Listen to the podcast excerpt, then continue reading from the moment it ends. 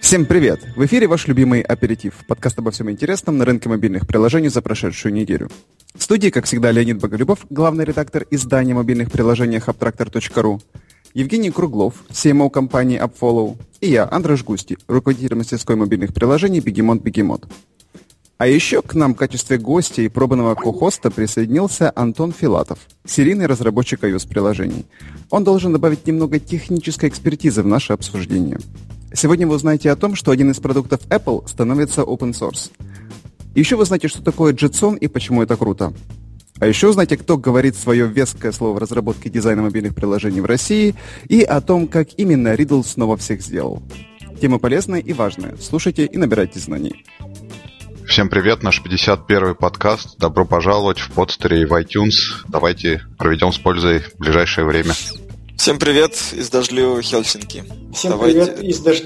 из дождливого Турку. Так, ну что, что, у нас первая тема как раз про Swift, и наконец-то у нас появился человек, с которым мы можем даже так, с которым Леонид может поговорить, с которым Леонид может поговорить на технические темы. Вот, вышел Swift. Леонид, запивай. Ну, Swift вышел уже давным-давно, года два ну. назад. Вот сейчас он по инициативе Apple стал open source, выложен на GitHub, и, насколько я понимаю, все могут в него вносить изменения и делать форки, то есть делать свои проекты на основании того кода, что предоставил Apple. Ну, мне, честно говоря, не очень понятна эта инициатива, потому что очевидно, что Swift сейчас это в основном Xcode, и заведует им Apple. Там процентов на 99,9. Если Microsoft хочет, захочет сделать какой-то вклад в Swift и там э, внести изменения, чтобы Xcode работал там с платформой Windows, я, мне кажется, Apple не очень это одобрит и просто не пропустит в Xcode такие изменения. Вот поэтому к у меня, наверное, главный вопрос, что значит открытие кода Swift и какие это последствия будет иметь для разработчиков. Ну вот да, для меня это тоже интересный вопрос. Какие это последствия будет иметь для разработчиков сейчас? Да, наверное, особо никаких, как это ни странно. Интересно какая-то истинные планы Apple и какие-то долгосрочные перспективы, какие они цели этим преследуют. Можно также вспомнить, что Apple уже выпускала несколько продуктов в качестве open source. Например, их движок WebKit, который ну, достиг определенного успеха. Сколько, не знаю, прошло лет 10, может быть, 12 с э, того момента, как они его представили, и сейчас большинство браузеров используют этот движок. Chrome, Opera, по-моему, отказался от своего движка, а в Windows 10 даже Microsoft представила браузер Edge, который тоже базируется на этом движке. Но опять же, что от этого получил Apple, я не совсем понимаю. Может быть, какое-то доминирование в веб-сфере, да вроде как нет. Но, в общем, интересно. Также можно вспомнить э, другой успешный open source проект, это Android, который намного сложнее, чем Swift. То есть Swift это просто язык программирования, просто инструмент, да? А Android это целая операционная система. И она, по сути, ну, захватила, если не мир, то весь мобильный мир. То есть, чего хочет добиться Apple, не знаю, наверное, захватить как можно больше разработчиков. Как говорит сам Крэг Федерики в своем интервью по, по поводу выпуска Swift Open Source, они хотят заинтересовать молодых начинающих разработчиков, то есть они не отказываются от Objective-C, предыдущего языка программирования. А он будет еще долго служить верой и правдой, но если вы начинаете какой-то новый проект, то лучше начинать его на Swift, потому что он круче, быстрее и amazing. Я не знаю, сейчас, мне кажется, Swift дорос до того момента, то есть года полтора ему уже, что, в принципе, можно его применять в какой-то коммерческой разработке, не особо беспокоясь о последствиях. Вообще, когда Apple на WWDC, то есть конференции для разработчиков в 2015 году анонсировала, что они выпустят Swift под open source. Мне было интересно, что это будет. Это был просто маркетинг, маркетинговый ход. И они просто не знаю, закинут код в интернет и скажут, вот, короче, вот мы выпустили, если вам интересно, можете посмотреть. Но они как-то очень так хорошо подготовились, сделали полную документацию, сделали план по выпуску следующей версии, план, что будет версии 3.0, куда будет развиваться продукт. Выпустили инструкцию, как это установить на Linux. То есть э, я так понимаю, что они метят больше на какую-то серверную часть сейчас, ну и в принципе тоже они ну, об этом говорит в интервью Крэг Федериги. То есть, возможно, в следующем году мы увидим какую-нибудь э, серверную версию Swift или в какой-нибудь Cloud Kit они сделают возможность писать на Swift. Ну и я думаю, что надеяться, что сообщество разработчиков особенно бэкэнд разработчиков тоже поддержит этот язык, эту идею, и будет и Swift будет потихоньку захватывать мир. Наверное, это такие планы у Apple. Из того, что рассказал Антон, мне больше всего запомнилась вот такая вот фраза. Ее можно применить вообще к любому новому продукту или сервису Apple. Значит, дан новый продукт или сервис от Apple. Вопрос. Что это принесет пользователям сейчас? Да, собственно, наверное, ничего. Интересно узнать, какие у Apple на самом деле цены, цели и планы. Вот, мне кажется, очень-очень точно. Давайте послушаем человека, у которого есть селфи с Крейгом. Да, я когда делал селфи с Крейгом Федериги, он как раз сказал, что Женя, ты осенью будешь записывать подкаст. Э, пожалуйста, не забудь сказать там э, следующее, что для того, что ты хочешь дружить с разработчиками, делай все open source. Ну, не знаю, мне кажется, ты, ты хочешь быть модным хипстером и, и вот это все, ну, как бы выкладывай весь код в open source э, на GitHub. Ну, на самом деле, это же война, правильно? То есть, э, вот есть разные платформы, есть разные языки, и у кого, у какого языка, у какой платформы больше всего разработчиков, тот, по сути, в конечном итоге и выигрывает, не? Ну, ты знаешь, мне кажется, у Apple такое количество разработчиков, что им вроде как переживать не стоит. Э, спрос... На опережение? На... Ну, я подозреваю, что основная проблема здесь в том, что Swift изначально не зашел. После того, как они его представили, люди бросились писать э, программы на, на Swift, однако были, столкнулись с очень большим количеством проблем. Да? Язык был нестабильный, там много э, было проблем с получением работающей версии приложения, которая не будет э, падать из-за каждого эксепшена и, ну, как сказать, малая база знаний, потому что, по сути, Swift внутренний продукт, там чуть ли не одного единственного человека внутри Apple, который они потом решили сделать публичным и доступным всем разработчикам. Я думаю, что идея очень простая. Им надо развивать комьюнити именно Swift разработчиков, не Apple разработчиков, не тех, кто там пишет программы на, для iOS, а тех, кто пишет программы для iOS на Swift. Так как он достаточно существенно отличается от Objective-C, то такой шаг позволит э, догнать, скажем так, базу знаний и, и развитие до уровня тех языков программирования, которые использовались до сих пор. И вот, собственно, в этом единственная задача, которую Apple решает. То есть не, не стоит искать каких-то супер подводных камней, стоит просто посмотреть на самое очевидное, и, скорее всего, это и будет правдой. Ввиду этого вопрос к Антону, как человеку, который, собственно, занимается iOS-разработкой активно, сам. Вот у нас где-то раз в месяц происходит беседа, можно ли уже переходить на Swift. И пока вот ребята нас, нам все время говорят, нет, пока не надо. Говорят, слишком еще все очень криворуко, нестабильно и плохо. Вот как ты считаешь, сейчас уже можно переходить? А если да, то почему? А если нет, то почему? Сложно немножко сказать. Это, наверное, индивидуально. И проблема даже сейчас не в самом языке Swift, который, я думаю, работает неплохо, как бы основные вещи, которые там должны быть сделаны, они уже сделаны. То есть там будет просто какое-то теперь планомерное улучшение. А проблема как раз-таки в среде разработки, то есть в Xcode, который, на удивление, не отличается стабильностью и надежностью работы. В отличие от каких-то заветов Apple, что, не знаю, все должно выглядеть идеально и работать отлично даже изнутри. Почему-то для разработчиков Apple так сильно не старается. То есть, не, не знаю, если вы видели iTunes Connect, то сейчас он выглядит шикарно, но еще пару лет назад он был, по-моему, вырви глаз. То есть, как бы, наружная сторона App Store выглядит шикарно.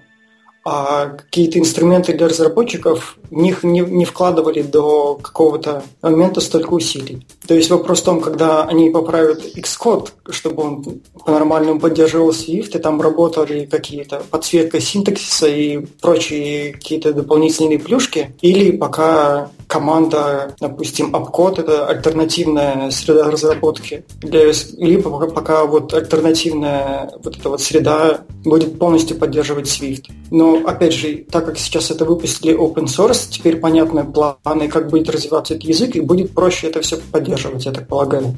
То есть, в принципе, можно думать уже о переходе, по крайней мере, о новых проектах на Swift. Okay. А чем, чем open source все-таки, я вот не понимаю, улучшит развитие? Тот roadmap, который опубликовал Apple, я так понимаю, он же будет осуществляться самими инженерами, программистами Apple. То есть э, сторонние разработчики в него контрибутить, ну, там будут минимум усилий и средств. Чем open source здесь поможет, ну, кроме того, что у хипстера должна быть борода и open source проект? Что вот здесь сообщество может сделать для развития Swift? Посмотрим. То есть понятно, что они выложили в, open source, но хозяинами этого репозитория является все равно Apple, и действительно будет команда Apple руководить разработкой, решать, какие вещи внедрять, а какие не внедрять, но любой человек может сказать, что ого, вот это вот тут нужно подправить, или вот здесь вот это вот нужна, нужна вот такая штука, давай я ее запилю, а вы ее добавите, и отправить им запрос на добавление этой функции или того, что необходимо, или исправление ошибки. И они это просмотрят и увидят, ага, это необходимая штука, мы ее добавим. То есть в любом случае, когда проектом занимается 5 человек, и когда проектом занимается несколько тысяч, пусть даже в свободное время и один час в неделю, ну, мне кажется, в этом будет эффект. Так, Правда, понятно. Apple известна тем, что они никогда не, не принимают советов со стороны, все лучше других.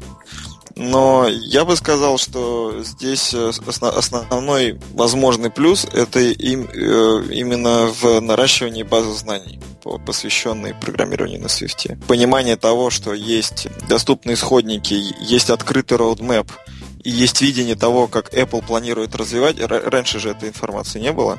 Uh-huh. Как, а, как она планирует развивать этот язык. Для разработчиков делает э, историю, связанную с э, созданием проектов на свисте, более осмысленной. То есть, если до сих пор ты мог только догадываться, там, что Apple придумывает и что они сделают в следующий раз, то теперь ты понимаешь, да, это долгосрочный проект, в который компания будет вкладываться. Вот есть такие-то, такие-то задачи, которые она там сейчас решает. Ну, соответственно, ты берясь за проект и выбирая Swift, чувствуешь, что там, не знаю, столкнувшись с какой-то проблемой, вероятность ее решения теперь выше, чем это было э, раньше. Как бы, на мой взгляд, конечная цель это развитие разработчиков программ для iOS на Swift, конкретно на Swift. Вот почему Apple хочет, чтобы разработчики перешли с Objective-C на Swift? Вот это другой вопрос. И он тоже, на самом деле, интересный. И, ну вот, боюсь, меня уже тут, правда, моих знаний не хватит для того, чтобы ответ. Ну, наверное, потому что Objective-C ему уже за 30 лет с лишним. Ну, Возможно, так... это одна из причин. Ну, да, но как бы так, так ли он стал хуже, что, что, или что, или новые процессоры? Ну да, он, он нет, процессоры отлично справляются и, и все, все такое. Да, ну может но... быть они просто сейчас их оптимизируют под Swift, ну то есть там можно еще в какую-то такую теорию заговора поиграть. На самом деле, ну да, наверное, просто в силу того, что действительно язык уже достаточно старый, а они хотят э, дать развитие новому языку, ну вот как-то так, наверное, да, какие-то такие причины, я согласен. И что самое удивительное, ну, то есть, как бы, если мы говорим об Apple, что они выпустили как это под Linux, то есть впервые можно запускать какие-то продукты на другой платформе. Но при этом, возвращаясь к комментарию э, Евгения о том, что э, Apple хочет развивать комьюнити Swift разработчиков, они не выпустили под Windows, где э, комьюнити разработчиков с Visual Studio и вообще Windows приложение, оно на порядке больше, чем сообщество iOS разработчиков. А, ну, вот, видимо, они направлены на серверный сегмент. Скорее всего. Поэтому это Linux, это сервера. И, то есть это отдельный, отдельно iOS, Mac, macOS разработка и отдельно backend. Ну, я думаю, что здесь тайны никакой нет, потому что э, macOS это же BSD система, она недалеко ушла от Linux, и просто это было удобно портировать. Да ну, ребята, ну, ну не будет Apple ни при каких обстоятельствах поддерживать продажу компьютеров на основе Windows операционной системы. Ну, ну, ну нет. Да, она может выпускать пользовательские продукты, но точно совершенно она не будет выпускать продукты э, индустриальные. И okay. это совершенно нормально. Если ты хочешь разрабатывать под iOS или под macOS, ты пойди и купи у Apple сначала компьютер. Ну, как бы зачем? Ну, ну тут вообще это совсем... Да, ну тут, тут ничего не, не поменяется в этом плане. Базовые вещи. В следующей теме Дмитрий Конягин из NVIDIA. И... Ба, блин. Я вообще не понимаю эту тему, Леонид, прошу.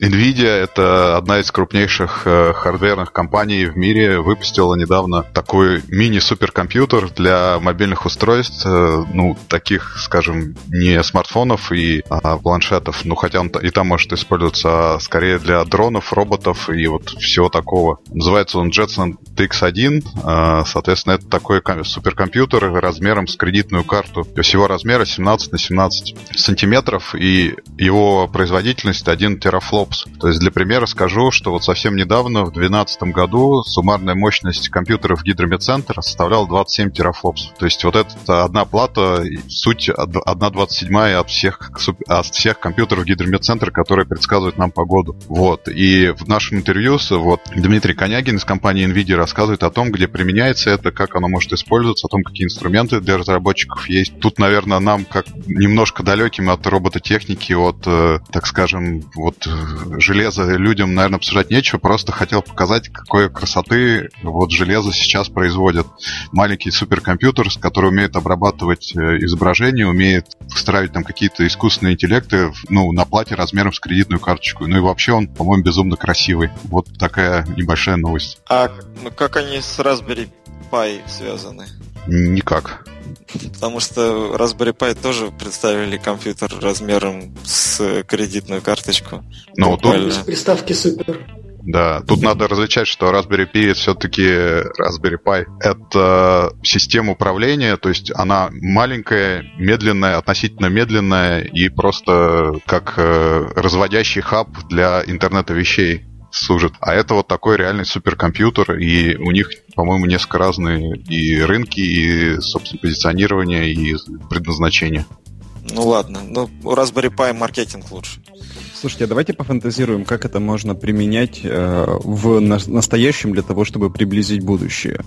Ну, вот он пишет, что уже сейчас, ну вот предыдущее поколение использовалось в умных печках, например, микроволновых. То есть э, камера определяла готовность пищи и там искусственным интеллектом понимала, что там курица готова или не готова. То же самое в дронах, они могут распознавать изображение и понимать самостоятельно, куда и как им двигаться. А роботы могут прокладывать себе путь в ну, в среде какой-то незнакомый и так далее. То есть э, предназначение у них э, настолько широкое и настолько большое, что тут э, бери и делай.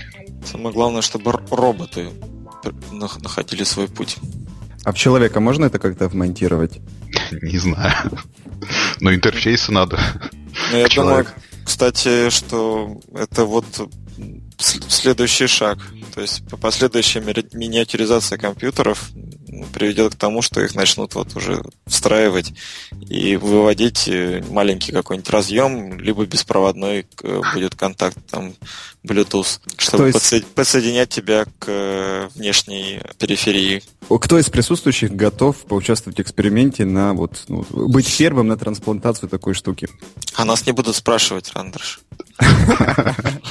Не-не, поначалу буду спрашивать а потом будет принудительно. Мне кажется, такая штука может сама за человека сойти, потому что на ней можно запустить какую-нибудь нейронную сеть, она может действовать как, не знаю, человеческий мозг, и человек, в принципе, и не нужен. Будет просто плата, которая ходит и все делает. Ты же любишь sci-fi, вот тебе воплощение реальное жизненное в железе, в силиконе того, что о чем ты читал там, не знаю, 10 лет назад.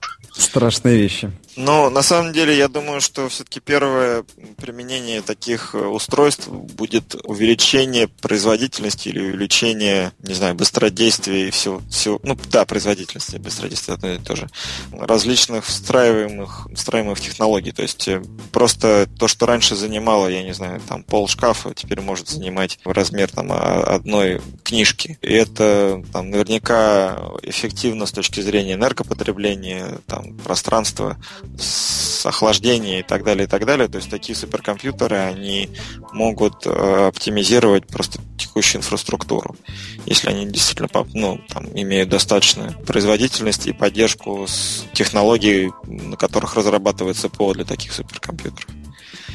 Вот. Либо добавлять мощности, ну, я не знаю, каким-то устройством, которое используется в поле для, для вычислений. То есть не, не будет требоваться а, а, разделять сбор данных и анализ данных. Да, а, да, да. Его можно будет проводить одновременно. Ну вот, наверное, сначала все-таки туда пойдет, а потом уже начнут вживлять нам под кожу. Как это интересно можно использовать в маркетинге? То есть, представляете, если вместо обычной камеры будет везде умная камера, которая может определять людей прямо на месте или понимать, что этот человек сейчас идет туда-то и хочет купить то-то, или, ну, я не знаю. Какие эмоции человек э, проявляет, смотря выступление какого-нибудь должностного лица? Да, все что угодно, да. Вау, вот это будет клево. Но мы говорили о, об умных билбордах, и вот если умный билборд оснастить так, э, так, таким суперкомпьютером, он будет э, определять, что люди чувствуют и как реагируют на рекламу. Вот э, о том, то, о чем мы говорили всего две недели назад, вот оно уже сделано. Вот ну, так. по крайней мере, все предпосылки есть для того, чтобы это сделать. А вы мне не верили. Как страшно жить. Давайте дальше.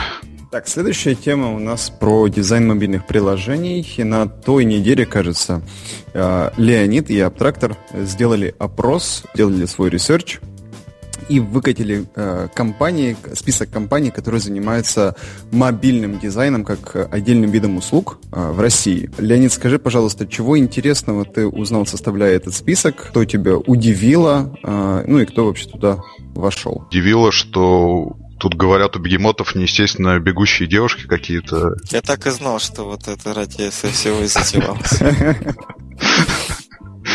Конечно. По опросу три, трех или четырех независимых э, людей вид этой девушки таки вызывает боль. Ну просто попробуйте встать в эту же позу, и вы поймете, что люди так не бегают. Ну это ну, так очевидно, не знаю. Я как только я увидел эту картинку, я сразу Андрешу написал и сказал, ну блин, ну. Так не ну, бывает. Нельзя, да. Что такое? Ну, Наверное, это был маркетинговый ход сожалению. Ну, может быть, да, с другой стороны это Все говорят, все говорят, все говорят. Да. На самом деле это коллаж из, э, по-моему, шести фотографий. То есть это не одна девушка, а шесть разных девушек. Ну, там много всего, да, прикручено. Я, я, я не помню, почему так было, но вот не могли найти именно такую картинку, и там своя ли что было. Вот, ну, э, как бы мы сейчас не об этом. Что тебя еще, Леонид, удивило? Или, или интересного, что узнал? Да никакого особого удивления тут нету. Главный вопрос, э, я не знаю, вот мы недавно обсуждали с Дмитрием Желниным из 65 Apps о том, как э, оценивать э, студии аутсорс разработки. Ну, там более-менее определились, как бы, как вот оценивать студии мобильного дизайна я спрашивал у трех или четырех экспертов, никто сказать, честно говоря, не может. Поэтому как бы сделать такой рейтинг сводной студии у нас не получилось, и пришлось вот делать их по алфавиту. и, соответственно, его возглавил студия Бегемот Бегемот. Просто чисто потому что она на Б начинается. Включили бы Агиму, победила бы Агима. Нету никакого главного источника, где можно понять, потому что ни на Behance, ни на Дрибле особо русских студий не присутствует. Ну, а или... вот зря. Зря. Вот сейчас вам расскажу про Behance. Если посмотреть Behance, то там есть э, в вкладке Discover, можно смотреть не по отдельным авторам, а по командам. Так вот, если смотреть команды, вообще больше всего в первой сотке украинских команд. Второе место занимают российские команды. Третье место занимают американские, четвертое польские. Вот приблизительно такой вот интересный разброс на первую сотку. И, в принципе, а, более-менее показательно то, что на Behance творится, потому что, а, ну, оно показывает, я, я понимаю твою боль, да, как, как оценить вот эту вот эстетику, которую показывают, и как соотносится картинка с конечным продуктом, и сколько должно быть первоначального дизайна в готовом продукте, вообще головная боль. А, но что Behance показывает? Он показывает предпочтение широкой аудитории. Вот есть, например, студия Тубик, которая все делает в плоском дизайне из Днепропетровска. Э, с чисто такой профессиональной точки зрения делают ну, такой ширпотреб. Там э, любой дизайнер пытается сделать лучше. Но при этом аудитории нравится. Они там по миру занимают, по-моему, пятое место по, по дизайну на Behance. Ну и чувствуют себя прекрасно в плане денег из-за этого. А, так что, да, извини, у меня был длинный пассаж по поводу того, что Behance не репрезентативный. Он на самом деле репрезентативный, оттуда можно брать. Мне кажется, что действительно трудно сделать рейтинг студии по тому, как, как, как кто из них делает дизайн лучше, шире и, и красивее в силу того, что дизайн вещь абсолютно субъективная. Да. Ну, можно и... оценивать интерфейс, качество интерфейса. Там. Невозможно оценить качество интерфейса, Андреш. Ну, Но как бы, это все равно будет очень субъективно. Вот э, Яндекс э, выпустила приложение Яндекс Погода, которое активно пиарили все, кому не лень. И все говорили, боже мой, какая красота. Наверное, действительно красота, и с точки зрения дизайна там все хорошо. За одним лишь исключением. На iOS Э, приложении у них материал дизайн. И как бы вот субъективно я, например, хотел бы сказать, что дизайн э, погоды, Яндекс Погода говно, потому, просто потому что они взяли и на iOS выпустили приложение в Material Design. Вот. Хотя это не умаляет качество и уровня работы, которые проделали яндексские дизайнеры. Так что дизайн всегда и интерфейс, и UX это всегда будет очень субъективно. Это да, это да. Ну тут э, дизайн это в принципе, там, это, это не разработка. Там другие критерии оценки, другие вещи продаются, другие вещи покупаются покупаются. Совершенно верно, да, потому что на, ну, и на самом деле часто дизайн в отрыве от реализации, он в принципе ну, может быть э, не, нереальным, фантастическим. То есть, угу. когда ты придумаешь какую-то идею, потом окажется, что, например, спрограммировать ее нельзя, и тебе надо упрощать эту идею или, или придумать какую-то другую, чтобы соответствовать тем возможностям и тем технологиям, которые поддерживаются там, той или иной платформой. Так что, на мой взгляд, ну, вот как бы, если бы ты сейчас тебя спросили, какое приложение с точки зрения дизайна ты бы там, назвал самым лучшим, мне кажется, что ты бы, мы бы сначала все вспомнили самые красивые приложения, а потом бы стали вспоминать самые удобные. И фишка в том, что очень редко самое красивое и самое удобное это одно и то же. Ну вот как у каждого, наверное, свой был бы критерий. Ну, да, на, совершенно на, верно, да. На самом деле, вот мне кажется, что формат дизайн-студии это абсолютно гиблый номер. Абсолютно. А, может быть отличный продакшн с отличным дизайном. Это работает, и это прекрасно. Просто отличный продакшн — это не, ну, не всегда хорошо. То есть, если есть два рядом, то выиграет отличный продакшн с отличным дизайном. Просто отличный дизайн без своего продакшена и без работ, которые могут подтвердить, пас на своей шкуре говорю, что это очень-очень плохо. У нас в загашнике есть десятки работ, которые мы показать не можем, а, потому что они либо не пошли в работу, либо пошли в работу совершенно не в том виде, в котором мы их подготовили. Там, где мы вообще никакого отношения к разработке не имели. И ты этой работы не покажешь, не похвастаешься, насколько бы они крутые не были буквально недавно запилили охрененскую штуку, полуфинансовое приложение, там, э, оно э, помогает экономить американцам на, тех, на, на телефонных счетах. Вот, э, очень клевый дизайн получился, но вот проект куда-то отложили на полочку, и вот фиг знает, когда он опубликуется. Ничего с этим дизайном мы сделать не можем. Никому показать ничего. Вот по поэтому э, не знаю, стоит ли в принципе делать рейтинг таких студий, потому что это, ну, не так то. Нет, ну да, рейтинг, так о том и речь, что рейтинг, наверное, не получится, а вот перечислить э, там, сказать, что смотрите, 10 студий, там 15-20 студий, которые делают дизайн как услугу. И на самом деле, если, ну так как это все студии, которые делают это на заказ, то потенциальному заказчику все, что нужно, это не полениться, открыть 15 вкладок и посмотреть работу каждой студии, и выбрать те, которые ему лично нравятся. И вот это будет единственным правильным критерием выбора подрядчика. Это мое личное мнение. Вот... Ну вот мы так и сделали. Да, совершенно верно. Ну, как правильно. Но это просто к тому, что ну, а, было бы очень глупо давать есть, и говорить, что это, это первое место, это второе место, потому что у этих ну дизайн лучше, а у этих дизайн хуже. Да. Вот, кстати, что интересно, вот продажи дизайна именно, вот то, что я понял из нашего опыта, вообще не принципиально, как выглядит итоговое приложение, если ты его красиво подашь. Ну, то есть это, это по сути история Биханса. Ты смотришь, какие там работы попадают в топ, и очень часто это не очень не, не те работы, которые лучше всего продуманы, а эти работы, которые лучше всего рассказывают историю. Это очень нравится потенциальным клиентам, которые именно дизайн и ищут. При этом тут, получается, показываешь скиллы в графическом дизайне. Потому что, ну, ты обложку какую-то делаешь, грубо говоря, для работы, а не саму работу. Но вот все равно люди, грубо говоря, на это падки. Вот, вот такое вот интересное наблюдение. Плюс один. Антона послушай. Я даже не знаю, что добавить. Может быть, у меня вопрос только есть.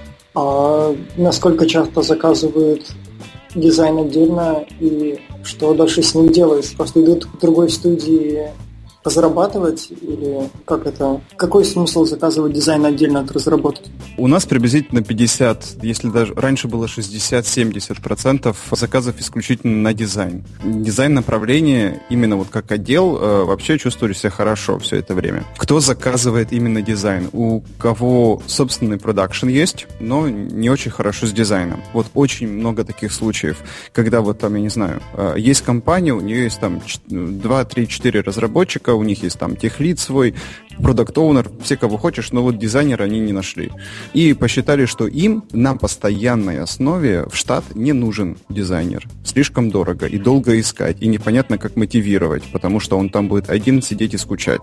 А, второй случай это, ну причем это бывает разного формата. Там, это может быть стартап, это может быть компания, которая там занимается чем-то другим, но не указались, оказались там разработчики в штате, или какая-то продуктовая компания, которая вот э, фигачит свой продукт долго-долго, долго, а вот понимает, что у нее с дизайном как-то вообще не алё. Э, второй тип — это аутсорсинговые студии, э, либо продакшены, у которых самих с дизайном не очень. Э, но они получили заказ, который нужно красиво сделать. Вот для них пилится там, дизайн, им передается, они уже это делают. И третий случай — это когда клиент осознанно к одним ребятам обращается за дизайном, а к другим за программированием, потому что он понимает, что на рынке очень редко у кого бывает и то, и другое. Таких случаев очень мало, но они тоже бывают. Первый случай, он самый частый. Поддержу Андреша. По нашему опыту, чаще всего приходят за дизайном те, у кого есть программисты и нету своих дизайнеров. Они решают, ну, например, у них есть там веб-продукт, и они хотят выпустить мобильную версию. Э, их дизайнер, соответственно, знаком только с вебом, или у них нет дизайнера вообще, но есть э, ресурс, чтобы реализовать продукт в коде. Ну, собственно, они так и поступают. А второй случай, ну, именно из моей практики, это когда действительно осознанно разносят UI, UX и а, разработку просто в силу того, что это разные, разные экспертизы. Соответственно, ну, так, такой бутиковый подход, грубо говоря, да, ты в одном маленьком бутике заказываешь дизайн, а во втором маленьком бутике заказываешь разработку. Кстати, вот в, на, в нашем случае, ну, хотя мы очень старались развивать именно дизайнерскую часть, но приходили уже с готовым именно дизайном, показывая готовые экраны, готовые скрины и просили э, их спрограммировать. При этом, как правило, тот дизайнер или та студия, которая этот дизайн делала, они сопровождают эту разработку являются частью проектной команды адаптирует э, или там вносит необходимые уточнения, потому что, конечно же, процесс, э, в процессе разработки там выясняются какие-то вещи, что там тем не менее всегда что-то забывается или, или принимается решение там изменить функционал или что-то еще. Ну, в общем, процесс адаптации, он постоянный. Но в целом это, в принципе, достаточно разумный подход и действительно имеет место быть. Точно так же, как даже в больших рекламных студиях клиент может заказать, я не знаю, там рекламу, рекламную кампанию или рекламную стратегию на весь год, но там большая рекламная студия половины всех этих действий будет аутсорсить своим субподрядчикам. То так и здесь. Ну вот мне как раз и было интересно, как вот тогда делается, собственно, продакшн без взаимодействия с дизайнером. Нет, это не значит, ну, то, что дизайн заказывает отдельно, а разработку отдельно, это не означает, что дизайнер выпадает из процесса угу. разработки. Просто он, он, он являясь частью проектной команды, не является частью внутренней команды самых, самих разработчиков, что на самом деле не критично. Главное, чтобы он э, участвовал в процессе на, на, на, на тех задачах, на, в том, на, на тех моментах, когда это нужно, когда, например, сверстаны экраны, и задача дизайнера там посмотреть, что все сверстано в соответствии с макетами, все отступы соблюдены, все анимации такие, э, какими он их э, изначально планировал и так далее. Потому что программисты имеют такое свойство э, упрощать или делать что-то по-своему, и как бы, ну, там, да, было 5 пикселей, а я 10 решил, как бы я подумал, что 10 красивее. Итого. Спасибо Абтрактору за то, что взяли за такое непростое дело, как классификацию студий, которые занимаются мобильным дизайном. Я думаю, что этот список будет пополняться, потому что, ну, на самом деле, на удив... не то, что на удивление, но этот рынок очень сильно развился. Вот э, в 2013 году, помню, когда только хотелось, э, вот появилась такая адская мысль непонятная, блин, а никто же в Питере не занимается мобильным дизайном. Вау, надо, надо короче, копать. Вот сейчас, если посмотреть, то э, у большинства студий все очень прилично с дизайном. И это, конечно, очень такой положительный момент. Так что, думаю, эта страничка абтрактора будет пополняться. Давайте к последней теме. Интересная статья Дениса Жаданова из Riddle о том, как он ну, его компания выпускала первое приложение для Mac. Вот, у него есть множество очень популярных э, приложений для iOS, э, соответственно, они такие утилиты, все типа сканеров, э, работы с документами. Вот, более 45 миллионов человек у него пользуются ими. И вот он написал, как выпускал первое приложение для macOS и в Mac App Store и занял первое место для ну, первое место среди платных приложений, если я правильно понимаю. Интересная статья у него в блоге на английском, и мы перевели ее на русский. А такой интересный кейс расширения своей предметной области с мобильных приложений на десктопы. И мне кажется, очень интересно и с точки зрения направления движения, и с точки зрения э, маркетинга его, как он спускал это все, как распространял э, информацию, как он готовился к запуску и обрабатывал ту аудиторию, те миллионы человек, которые у него есть в мобильном приложении, направляя их вот на десктоп. Вопрос у меня к вам такой, имеет ли смысл это вообще, то есть насколько мобильным разработчикам утилиты или, я не знаю, даже игр имеет смысл расширяться на десктопы, насколько там, насколько сложность разработки десктопных приложений э, окупает то, что они могут принести, как вам кажется? Ну, тут, по сути, вопрос, есть ли use case? То есть я, я реально знаю ребят, которые э, приложение, которое работает, может теоретически, в принципе, работать только как мобильное приложение, делают под Apple TV. По-моему, делился уже этим. Есть use case, э, есть деньги, бьется модель, надо делать. Нет, этого всего не надо делать. Ну, на самом деле, это э, вот действительно так однозначно трудно что-то сказать, потому что андершправ очень много зависит от продукта и от того, что он из себя представляет. Там, вот в том, что касается, например, PDF-эксперта, если брать пример Дениса и, и, компании Readable, то мне кажется, выбор в данном случае был абсолютно верный. На десктопах очень много людей постоянно так или иначе сталкиваются с э, PDF-файлами, и необходимость их э, какого-то редактирования, это ну, такая вещь достаточно ну, часто. То есть с этим происходит сталкиваться регулярно.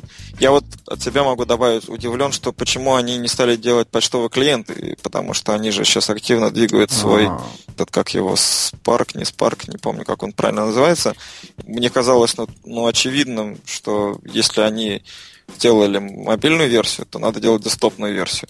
Но, тем не менее, возможно, они реш... ну, как бы проще и, и, и очевиднее для них было бы делать э, версию десктопного продукта PDF эксперт. Меня на самом деле в этом всем больше позабавило то, что буквально на этой неделе, что ли, в начале была статья от э, разработчиков скетча, которые написали о том, что они покидают App Store, потому что App Store это плохо, грустно и очень медленно, а они хотят э, активнее и плотнее работать со своей аудиторией э, пользователей. И вот они не впилили свое приложение App Store, а выпилили из него, хотя ну, как бы оно там было в, топах, регулярно фичерилось и всячески поддерживалось компанией Apple. Вот тоже, не, ну, так сказать, вот интересная позиция, да, что одна, одна крупная компания, разработчик говорит о том, как они сумели достичь успеха и стать э, там первыми среди всех платных программ, а другая говорит о том, что мы там уже были и, честно говоря, столкнулись с, с таким количеством сложностей, что решили оттуда уйти. Ну вот как-то мне показалось, что это Забавно. Забавно, да. То есть это такое вот противоположное движение с, с по сути. Вот ты знаешь, я думаю, что у Ридла были все предпосылки или все причины для того, чтобы сделать именно так. А, потому что, ну, я не знаю, насколько ты глубоко знаешь историю Ридл, эм, но у них исторически очень хорошие отношения с Apple. Ну, Причем очень я, хороший. Я, я слышал все выступления Дениса Жаданова, потому что он очень хороший э, рассказчик. Часто дает такие подробные интервью. Они, действительно с 2008 года, практически с момента запуска iOS как платформы, на, начали вести разработку под нее.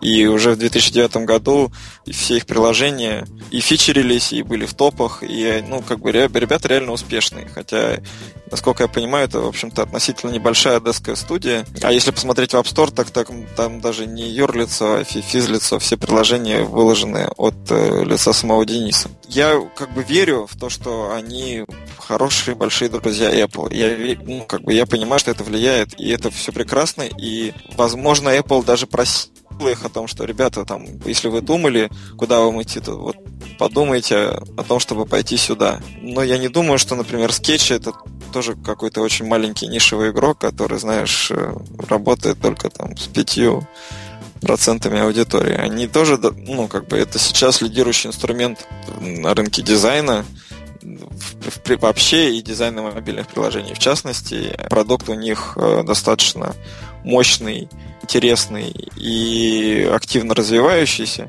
И то, что они, ну, так, надо сказать, достаточно громко хлопнули дверью, потому что статья на медиуме, э, которую они опубликовали, она активно цитировалась и распространялась в интернетах э, всего мира, вскрывала многие проблемы, которые действительно есть в App Store, и с которыми многие, Mac App Store, и с которыми многим разработчикам приходится мириться в силу того, что, ну, по сути, у них нет выбора.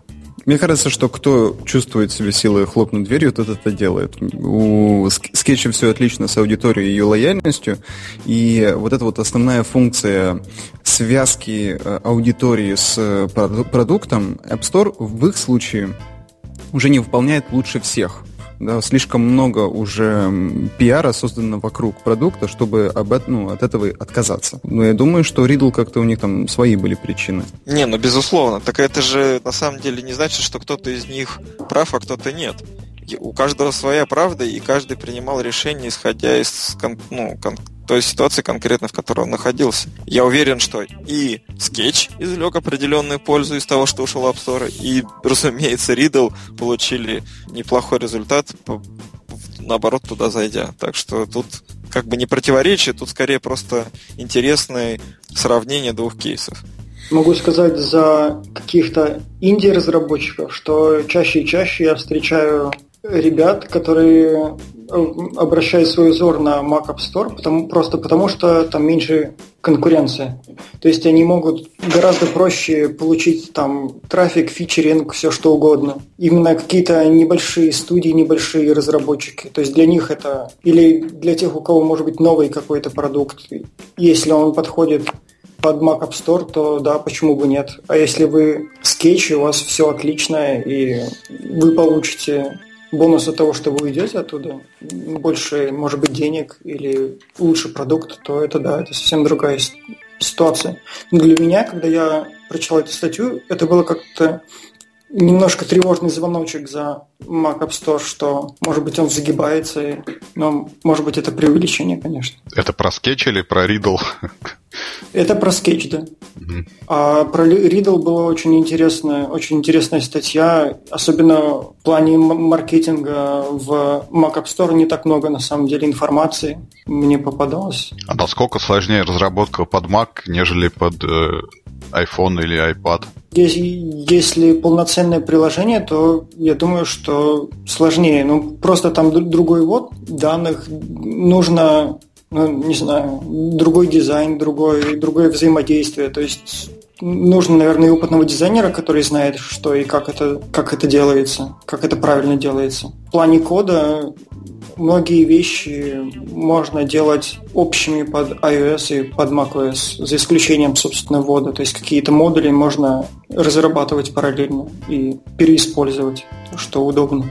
У нас 17 декабря будет конференция Top and Featured. Это такое небольшое новогоднее мероприятие от э, лучших разработчиков, которые выходили в топ или получили фичеринг от а, платформ iOS, Android и Windows. Э, соответственно, все это будет в течение четырех часов. Будут выступления от тех, кто всем этим занимался, и лучшие практики о том, как этого добиться. Плюс у нас небольшой конкурс э, приложений. Мы хотим наградить тех, кто отличился в 2015 году и выбрать лучшее приложение среди всех. Ну, собственно, подать приложение можно у нас на сайте, то есть э, это открытый конкурс без всяких, э, как это, э, скрытых выплат, как делают некоторые другие конкурсы. Вот, вы подаете приложение, мы его оцениваем и, соответственно, выбираем лучшие номинации. Всего 5. Лучшее приложение бренда, лучшее комьюнити, лучшее пиар-приложение, лучшее приложение независимое и лучшая независимая игра. Вот, соответственно, у нас на сайте можно подать свое приложение и включиться в этот конкурс.